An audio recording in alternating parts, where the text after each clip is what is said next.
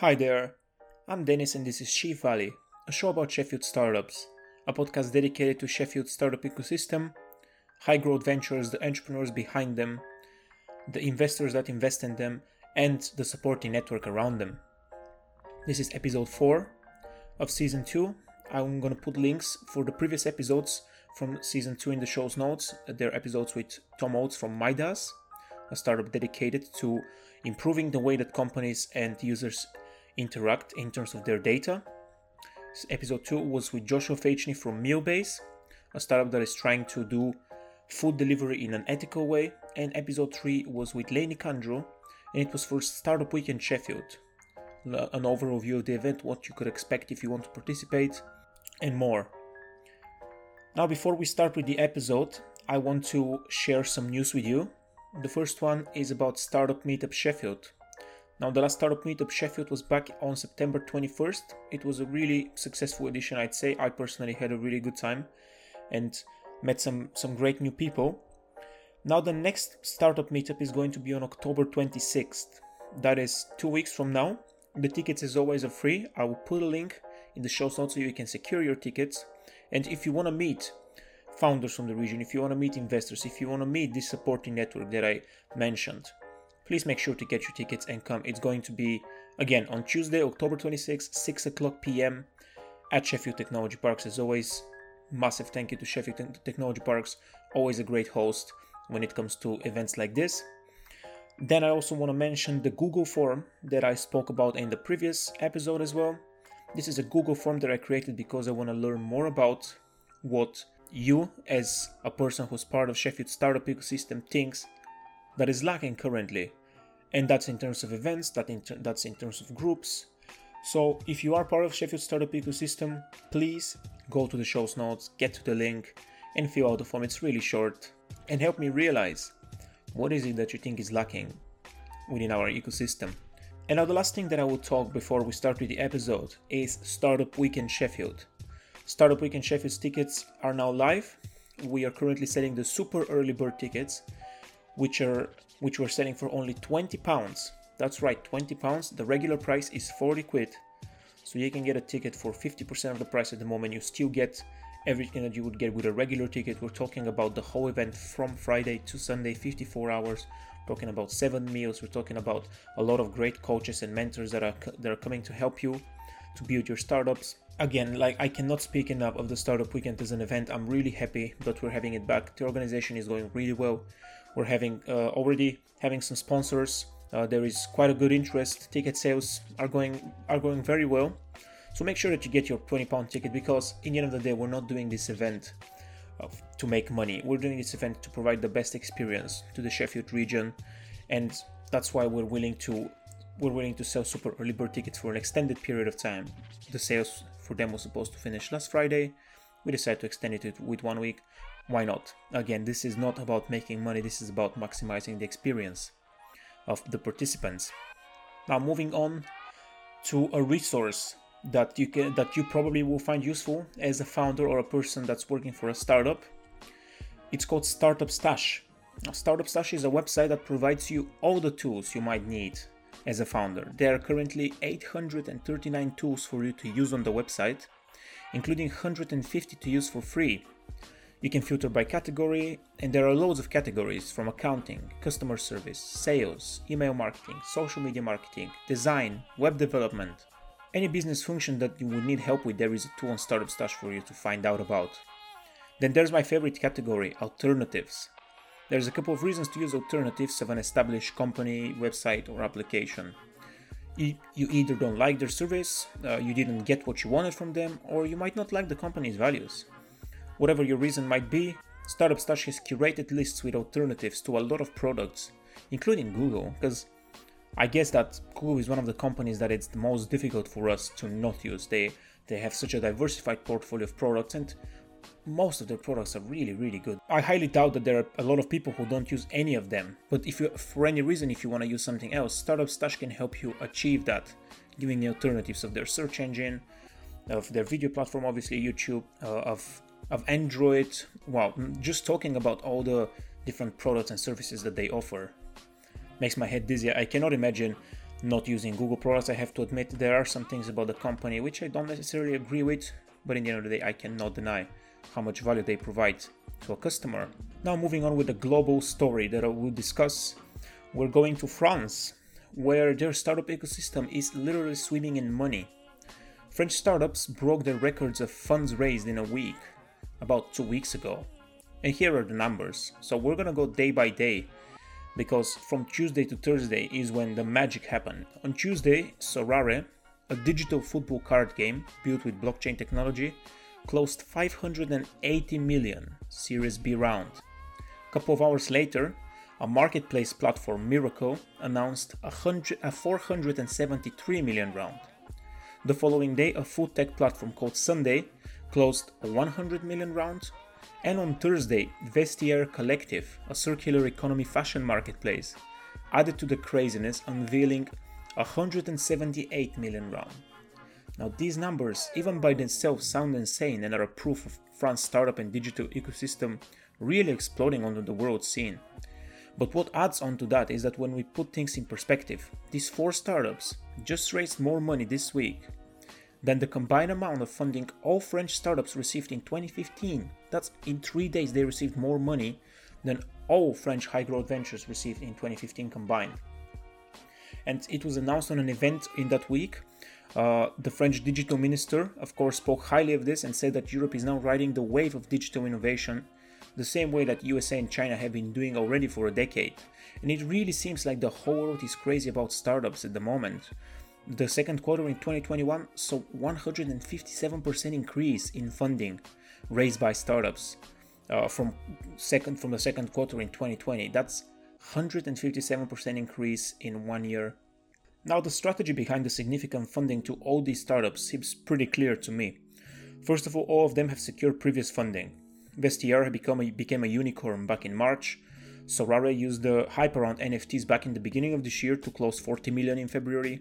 Mirakl secured 255 million last year, and Sunday's seed round, seed round was worth 20 million in April this year, only weeks after the company was founded. Second of all, all of them are entering a market which is relatively untapped, and with d- these huge investments, they can take the early lead and dominate it. Sorare has already become a mainstream sensation, and even professional football players are investing in it. It's becoming part of football culture and a football fan culture. Vestiaire, with sustainability at its core, is at the forefront of the circular fashion economy, which is probably only going to grow bigger from now on. Sunday, which was founded by the owners of a very popular restaurant chain in France, is introducing the technology of QR codes not only for seeing menus but also for paying, and has already scaled to a number of countries. While Mirakl is helping every company transform their e commerce business into a platform marketplace, to me it seems like all four companies have a realistic chance to be leaders of their respective markets, and in that case, these huge investments would probably be justified. Now we're moving locally for the local story, and I'm going to talk about two companies. The first one is Tickets for Good. For those of you who don't know, Tickets for Good is a tech for good startup founded by Steve Rimmer, that aims to provide free tickets for a multitude of events to NHS workers and people who might have a difficult time going to such events for their full ticket prices. I've had the honor to have Steve on my podcast, so if you want to listen to our conversation, please check the show's notes. Their newest campaign is called the Ticket Fund and has a very simple goal to send NHS workers to events they usually wouldn't go, to thus also support live event venues and businesses while also contributing to the economy of the city that hosts any particular event, as it's been statistically proven that for every £10 spent on an event ticket, a person also spends £17 for other amenities. Tickets for Good is looking for businesses to support that cause by buying these tickets, which then would be listed on the platform for NHS workers to get for the price of a coffee. But any individual is welcome to help as well, so I'll leave the link in the show's notes if you want to contribute to this great cause. The other company I want to mention in regards to local news is Tutorful. Tutorful is one of the first Sheffield based startups that I encountered in my life, having sponsored a startup weekend in 2018, which I was part of as a participant. I actually had a Tutorful employee in my team named Kim. He was he is a software developer actually just last week. Uh, he was promoted to lead software developer, so congrats to Kim. And so it was really great to work uh, with him at the startup weekend as well. We had a we had a great time. They raised another round of investment about a month ago now, worth 3 million pounds, with Mercia Investment Fund leading the round. Tutorful will use the money to keep their expansion in Europe and will create 27 new jobs in Sheffield, according to an article in UK Tech News. Tate witnessed 376% revenue growth in 2020, with the triple digit growth continuing in 2021. And while here in the UK we don't have restrictions anymore, the, le- the learning and tutoring landscape seems to have changed forever and will be, if not dominated, at least shared between in person and online tutoring.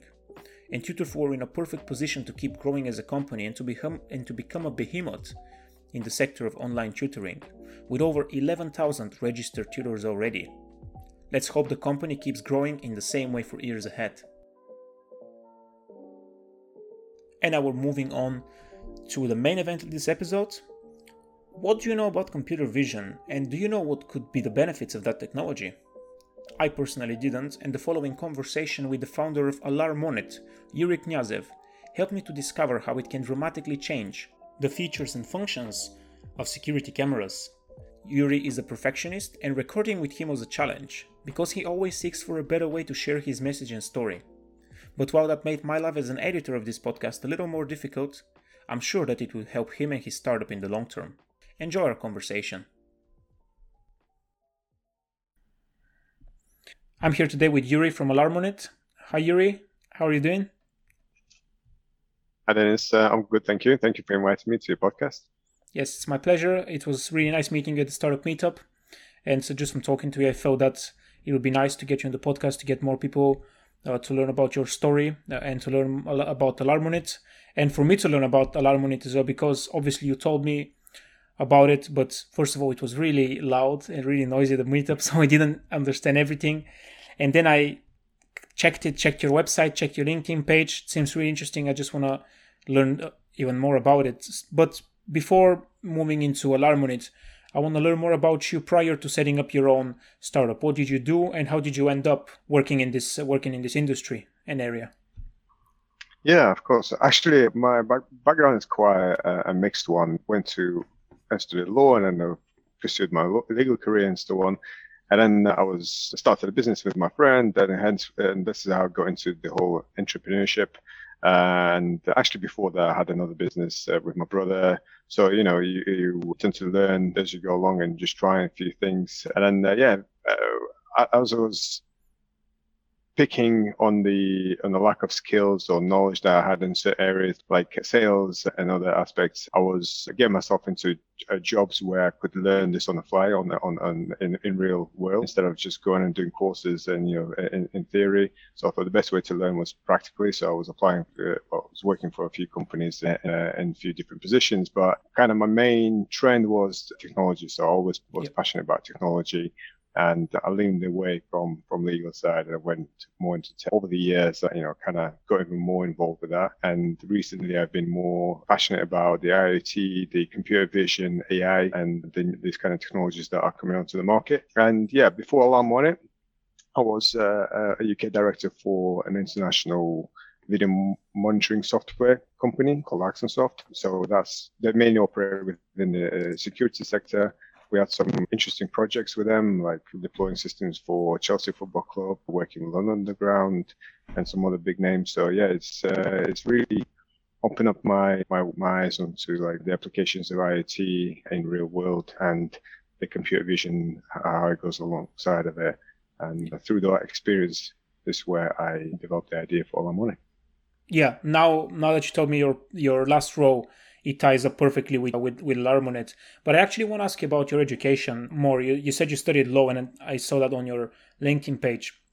It's very interesting for me when people who studied law move into business because one of my one of my favorite entrepreneurs, Peter Thiel, you, you probably know you probably know him. He was one of the founders of PayPal, quite prominent in Silicon Valley. He was actually uh, a law student, and in his book Zero to One, he speaks about the fact that you know he basically had kind of a structured career in front of him, a structured mm-hmm. l- lawyer path which he could have taken, but he decided to go into business. So I want to ask you why why would a person first of all you think decide to change to move from from law into into business, and then what do you think are skills or specific things that maybe you learn while you're studying law that are then useful in business?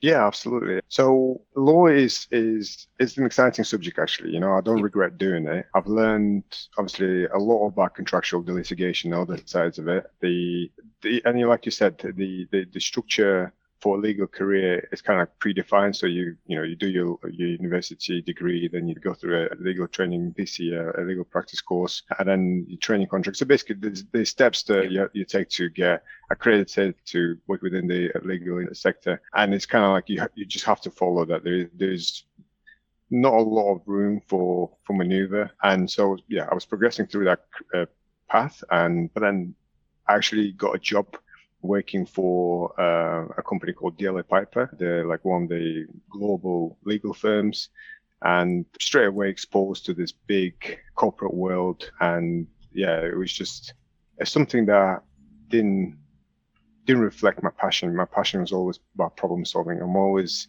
I was always into technology. I was always creating new ways of uh, solving an issue and finding solutions. And I didn't think I was I was doing that with with a legal profession. As exciting it was, and you know, as lucrative it is, it just wasn't me personally. And actually, after working for DLA for a while, I went into uh, well, I started my second business with my my friend, and we were working in uh, Sheffield with Sheffield City Council, doing youth engagement, actually engaging with, with kids and young people, trying to get them off the streets, trying to get them excited in business and other aspects of, of education, and like really trying to bring out the best of them. We will work in some challenging environments and set up some youth clubs and other things to to to, to enhance that. And from yeah, from that, I was really got hooked by the the whole entrepreneur side, the business side of, of things, and by addressing real life problems and uh, trying to figure out a solution. You know, yeah. it, it, it, was never a, a, dull day. Basically, yeah. running a, being in a company is never a dull day, but obviously it comes with the challenges, and yeah. I can, you know, as you can imagine, can be stressful sometimes. But I enjoyed it. I enjoyed that stress, and it always encouraged me to move forward, learn yes. more, and develop myself further. So, and this is what I like about business because as you get, as you you know get yourself uh, involved in other um, parts of the or the industries or the markets yeah. uh, that you know an expert in, like security was one of them when I started working for Axonsoft. But you you tend to learn about the problems in that market, and I, I love trying to find a solution for for those problems. But to answer your question about what legal experience gave me, law actually. So negotiation was one of them yeah. the talking to clients and negotiating contractual terms. Also, the, the, the whole litigation side of it, understanding contract, the legal position, knowing where you know how law can protect you and the the processes that you need to take and uh, to protect yourself and make sure you, you know future you is not going to look back and you know swear at you but by uh, missing out a term or something. Yeah. But yeah, it's uh, there's there's a lot of skills that are transferable from legal side to the business side. Uh, in fact, just a just a different angle to all those skills. Where you know when you apply to business, the principle is the same. Yeah, absolutely, I agree. And in the end of the day, as it said, you it's not so so much about the person having background skills in something. It just need to be the right person, being able to approach uh, anything with with interest, uh, with energy, and with motivation to succeed. I mean, you're a proof into that having transferred successfully from legal into into business careers and now into technology. Now let's move on to to Alarmonet, the, the subject kind of our discussion today. What was the why behind Alarmonet? So you had experience working with video monitoring. What made you transition from a role into a company to setting up your own business? Why and what was the problem that you wanted to solve?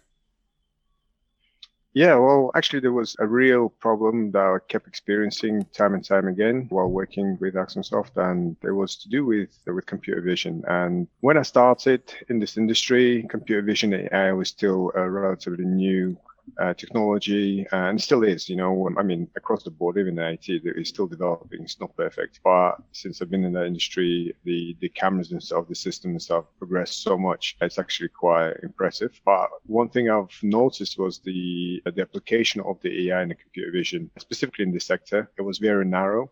So, like, for example, you'll have a camera and pre AI, you know, it will detect motion. It might detect cross-line detection or um, object uh, detection and intrusion and some other elements of analytics based on like a low level computer vision, uh, not much of a machine learning AI.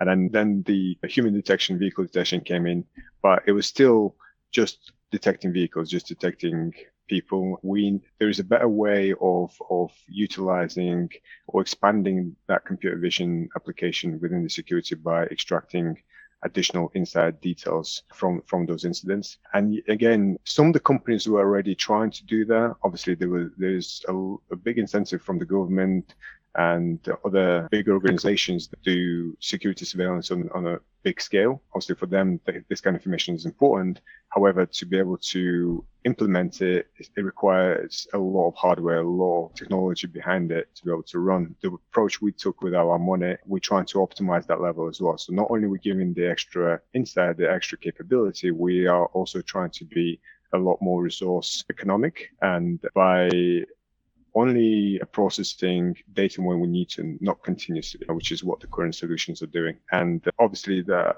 has a, a knock-on effect on the things like uh, carbon footprint and other elements yes. uh, which attach to uh, compute power uh, involved. Yep. So first of all, I realized that I've been pronouncing the name wrong throughout the whole time. I've been saying Alarmonet when it's Alar- Alarmonet. To be honest, it's both the same. It's uh, it's absolutely. Uh, it, it actually, you know, uh, one of the questions you're asking me whether it's Alarmonet. Well, why the name Alarmonet? Oh yeah. yeah. And th- th- there's actually uh, two versions to do it. One of them is uh, basically a combination of two words: alarm monitoring. So the other side of it is alarm on it, as in we are on the basically we're yeah. on the alarm. We we we in uh, real time. We're reliable. So basically, we're not missing anything. We're yeah. processing as it happens. So yeah, there's both of those okay. absolutely fine. That's good because if you remember Darren from the startup meetup, the founder yep. of Same Day, and uh, I had him on the podcast earlier this year, and literally until the fourth, fifth question, I've been calling his business Samdai, and since then I'm very cautious with, uh, with with with startup names. But okay, so I'm I'm happy that I've been pronouncing it correctly. And you started talking about competitors and other other players kind of in the field who are who have been trying to implement com- computer vision and do what also uh, Alarmonet is trying to do. Talk talk a little bit more about us uh, about that. Do you have very strong and established competitors, or is the market still widely uncaptured? No, there is a, a lot more uh, players coming to this sector as well. So predominantly the solutions where we talk, well, I was talking about uh, like on on-premise uh, solutions. So you have to install a server on site and connect to your camera. So it was very hard to move that into the cloud. And there's several reasons for that, but we're seeing a lot more solution providers moving to the cloud solutions as well, providing cloud solutions. Calipsa is one of the companies that are currently probably the closest competitor to us right now because they're offering like a true SaaS solution, whereas most of the provide well some of the existing uh, manufacturers on the market it, it, you know it tends to be like a lift and shift what they call in the industry yeah. where you just get take your existing product and you you, you know just host it in the cloud. It's not really a SaaS solution. And what we try to do is a, true SaaS solution. Calipsa is is one of the one of these companies that's trying to do the same. Yeah. but their application is very now to, uh, to to a specific function, which is uh, false alarm filtering. So they want to make sure that they, they do a, a good, really good job of detecting people or basically, you know, incidents that are generated by people or objects that are of, of interest. Whereas we, we have a bit of a broader scope than Calipsa where we can, you know, we can extract detail, we can extract insights, regardless of what the object is. We can, we've got the flexibility of utilizing various uh, off-the-shelf models or custom models for AI to be able to achieve that. And it's the our, our brain is how we how we use that data. Right. Let's put a hypothetical scenario now. I own a warehouse. I want to install CCTV for security mm-hmm. purposes. Why should I come to you and want to use Alarmonet? What what are the what are the benefits that I'm going to get? Yeah, good question. Alarmonet is not actually a replacement of some of the existing CCTV solutions or security yeah. solutions. It's more of a, an enhancement. Yes. So once if you already have a CCTV solution or if you want to install a new one, obviously choose the best hardware that is capable to achieve you know your desired outcome. However, the, the additional analytics, the insights, uh, this is where Alarmonet can step in. And uh, the closest application would be is to use it for security to eliminate false alarms, potentially increase that insight into what generates the threats, you know, whether it's an employee or a visitor to the site or, and so on. Potentially, if you involved in logistics and you've got on regular basis, maybe the items have been mis- misplaced and some other things, we can potentially track that using uh, computer vision, using cameras instead of require you, are requiring to utilize technology such as RFID tags and other technologies to be able to track the, these kind of uh, items around the warehouse. We could potentially check the conditions of items coming into right. to your warehouse as well. So you can then produce a report to your suppliers or um, your partner demonstrating, you know, if the items have been damaged or the packaging has been damaged in, in shipment but automate that process so it doesn't rely on the humans to do that. So your, you know, your, your staff, your human yeah. resource can be deployed and utilized in other areas. But yeah, there is several ways we can utilize computer vision in, in a warehousing logistics environment, like I mentioned, whether it's security, business intelligence, or overall improving uh, operations of the, of the warehouse. Yeah, that that last one is actually incredible because that for me it sounds truly like like a game changing feature because in the end of the day this saves hours from other from other workers who can then do something else. So sounds really really cool. But you mentioned that you need to have hardware before that. You need to buy your own cctv cameras. Have you actually considered in the future maybe Alar- alarmonet coming with hard- hardware cameras as well or you want to focus on the on the software part of it yeah, I would like to focus purely on software manufacturers already out there with the great technology and a, a lot more we're seeing uh, vendor agnostic hardware being released as well. So um, you can you can really install your your analytics on, on top of the yep. cameras uh, themselves, regardless who's been manufactured by. Yep. So yeah, I think not to dilute our focus, we, we yep we're trying to maintain with our vision, which is yep. improve that uh, last part of the of the system. So hardware. I mean, who knows? You know, yeah, if we identify that there is a, a, gap in the hardware somewhere, and we're unable to find a partner who will be able to bridge that gap, we might decide to venture into that world. But for now, we're trying to stay away from it. Yep. My next question is about Telegram Messenger. Now, I saw on your website mm-hmm. that you have an integration with them. Mm-hmm. Is there a particular reason to be integrated exactly with Telegram? And are more integrations with other messenger providers expected? Yeah, we, we integrated Telegram Messenger as a workaround, in fact. It was uh, a requirement for one of the projects that we started working in South Africa.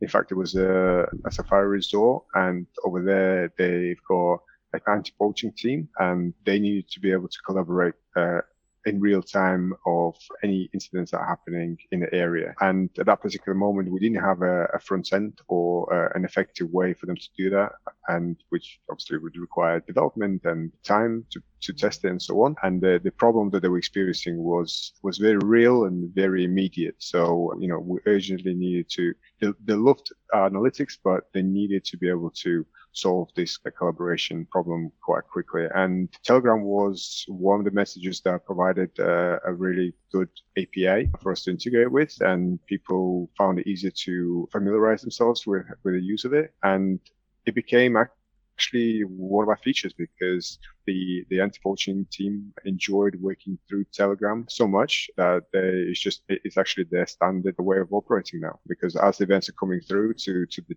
group chat, team members positioned in various locations are able to respond and provide additional insight to the, uh, the rest of the group through through messaging. Uh, and we we can actually customize the reactions in in Telegram as well, so we can create like custom buttons and automate that process as well. But other messaging uh, apps uh, are also on the horizon. Some of the requests we've already been receiving is to integrate with WhatsApp. And yeah, basically, if anyone needs uh, for um, for Alarm to be integrated with some of the other business applications that might be using, we were very flexible with that. We can we can do it quite quickly. Awesome.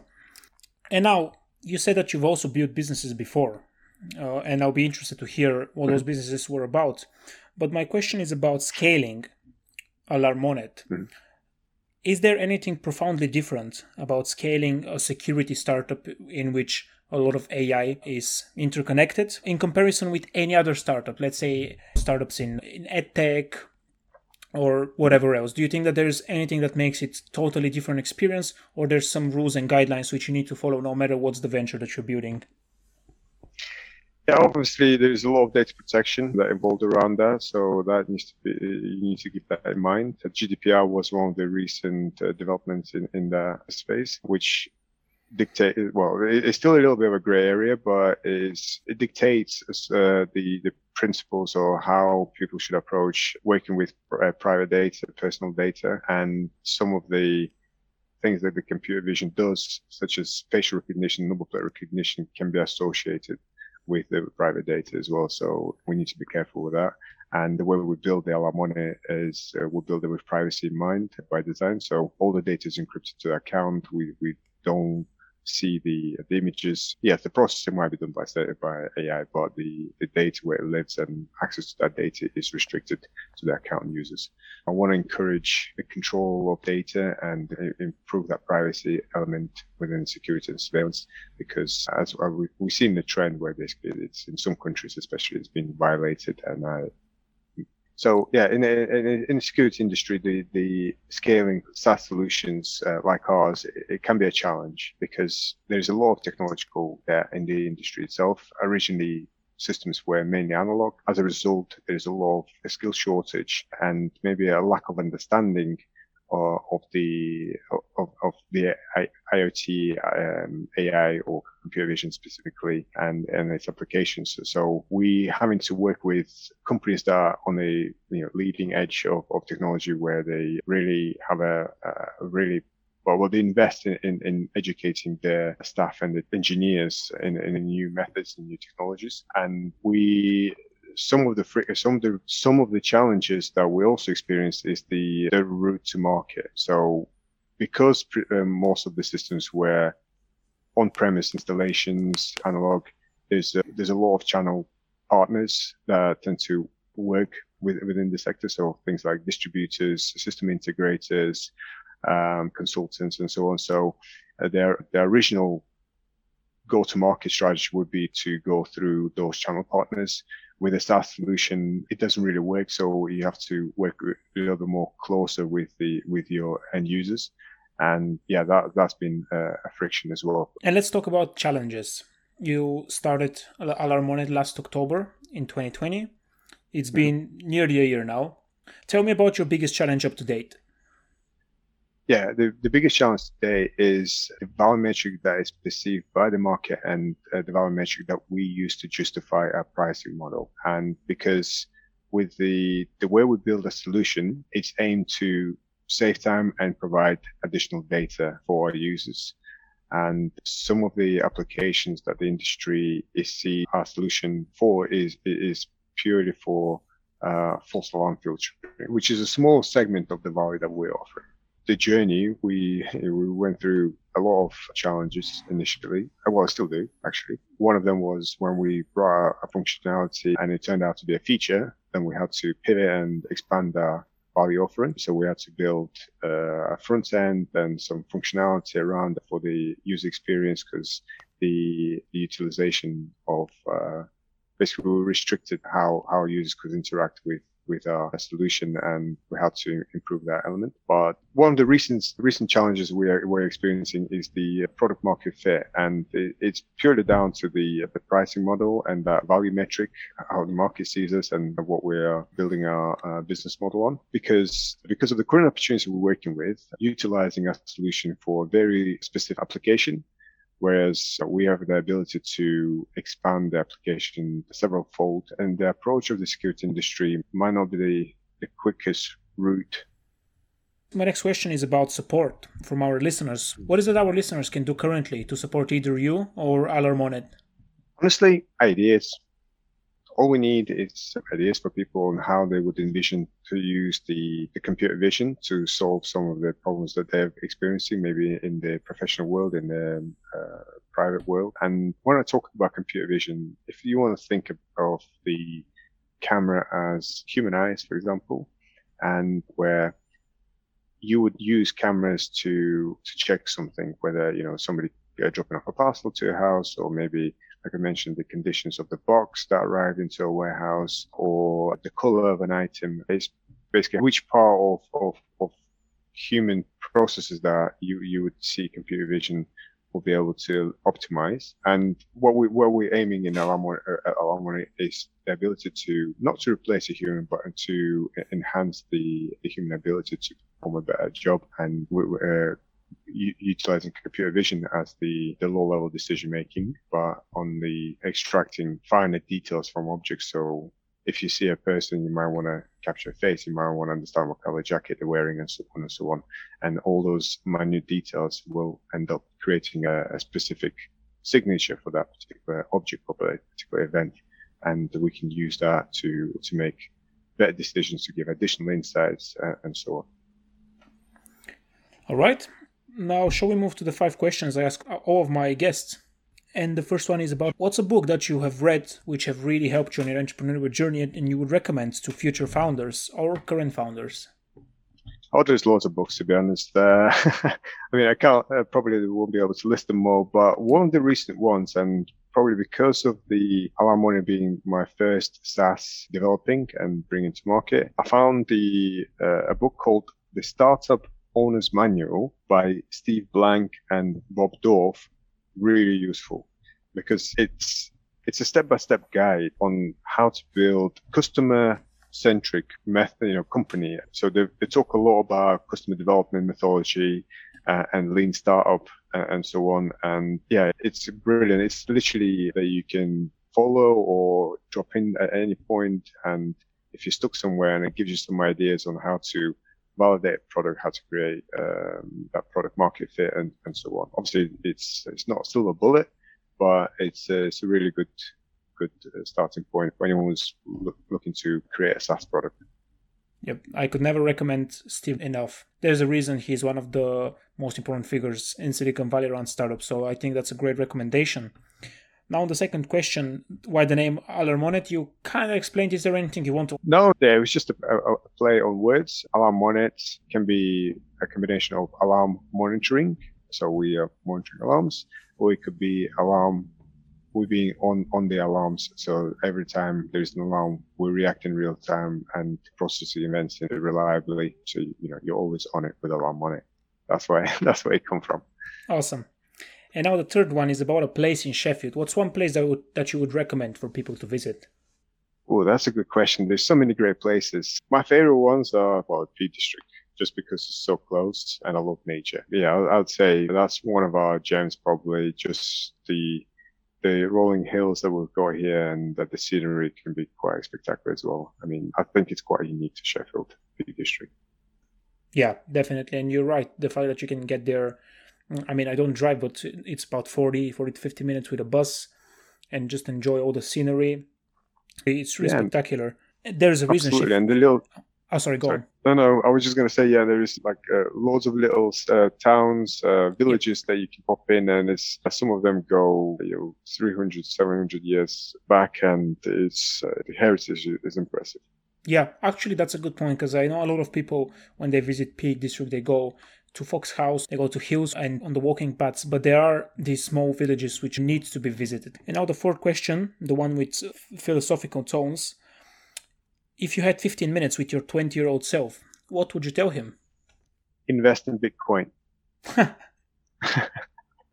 no, I remember when the first Bitcoin came out, I thought it was a scam. I, I, maybe I, yeah. I still I do it a little bit. So, but yeah, no. But on the on the serious note, probably to to try and do more, explore more in terms of business, in terms of ideas, and uh, not to be afraid of, of trying new things and failing. In fact, failing is, is a great way of learning because, and the, the acronym I like to use is uh, fail is the first attempt in learning and to also develop a system where you, you capture this and you learn from them, not to forget them because they, they can be some of the most expensive lessons in your life, and and the last thing you want to do is repeat. Yeah, no, that's absolutely true. And even the Bitcoin part, I mean, let's let's face it, if we actually had a chance to talk with our 20 year old selves for 15 minutes, we would probably just just share a lot of results from from sports games and uh, investment opportunities. That that would be the the reasonable thing to do, right? Yeah, yeah, the Back to the Future um, scene. oh, let, let let's hope it doesn't lead to any changes, though. Anyways, the last question for me to you is about a big, hairy, and audacious goal that you have for Alarmonet. The biggest goal I have for Alarmonet is to become the global platform for computer vision that really solves a problem for uh, whether on all levels, to, from individual all the way to the um, government level, while at the same time not compromising the, the privacy and uh, data control of, of, our users so that data cannot be misused by evil parties. That sounds like a benevolent yet ambitious goal. I, I wish you and uh, your, your team achieve it. Thank you very much for your time today. Thank you, Dennis. It was a pleasure, like always. I hope that you enjoyed today's episode and learned how the application of computer vision can really be transformative in terms of the security industry or any other industry in that term. And hopefully, Alarm Alarmonet will be on the forefront of this revolution. But now let's move on to this episode's book recommendation. It is What You Do Is Who You Are by Ben Horowitz. Now, a little bit for the author. Ben Horowitz is one part of the Andreessen Horowitz Venture Capital Fund, also known as A16Z, a fund that is truly representative and formative for Silicon Valley as we know it today. Horowitz was also a founder of Opsware, previously LoudCloud, which was acquired by HP for more than a billion dollars, so he definitely had had his fair share of leadership experience from which this book derives. This book is an extended study on culture and how a leader sets the culture inside of an organization, be it a business, political, or any other type. He starts by defining culture as to what drives the decisions of employees and people inside of an organization on a daily basis. What is that invisible force that helps them select a more appropriate response to a certain situation? He then provides examples of four leaders from different historical times. First is Toussaint Louverture, who led the Haitian revolt for independence from France, the notorious and ruthless Mongolian emperor Genghis Khan, the samurai as an organization or set of values that shaped modern Japan, and Shaka Senghor, a murder convict who transformed his prison by running a gang. Horowitz tells these four interesting stories and compares techniques and methods they used to lead and how those are utilized by modern business and political leaders. To me, the most interesting part was learning about the Haitian Revolution, as I've never studied it before, and Toussaint Louverture really left a mark with his action and the results to which they led. But the book is really good from start to finish. It's relatively short and fast paced, so definitely an easy read and I highly recommend it. And with this comes the end of this episode of Shift Valley. If you want to support my podcast, subscribe wherever you're listening, whether it's Spotify, Google Podcast, Apple Podcast, or anywhere else. Subscribe to the official Shift Valley Twitter page. All links are in the show's notes. You can also donate via PayPal button, for which there is also a link in the show's notes. Thank you as always for listening and have a great day.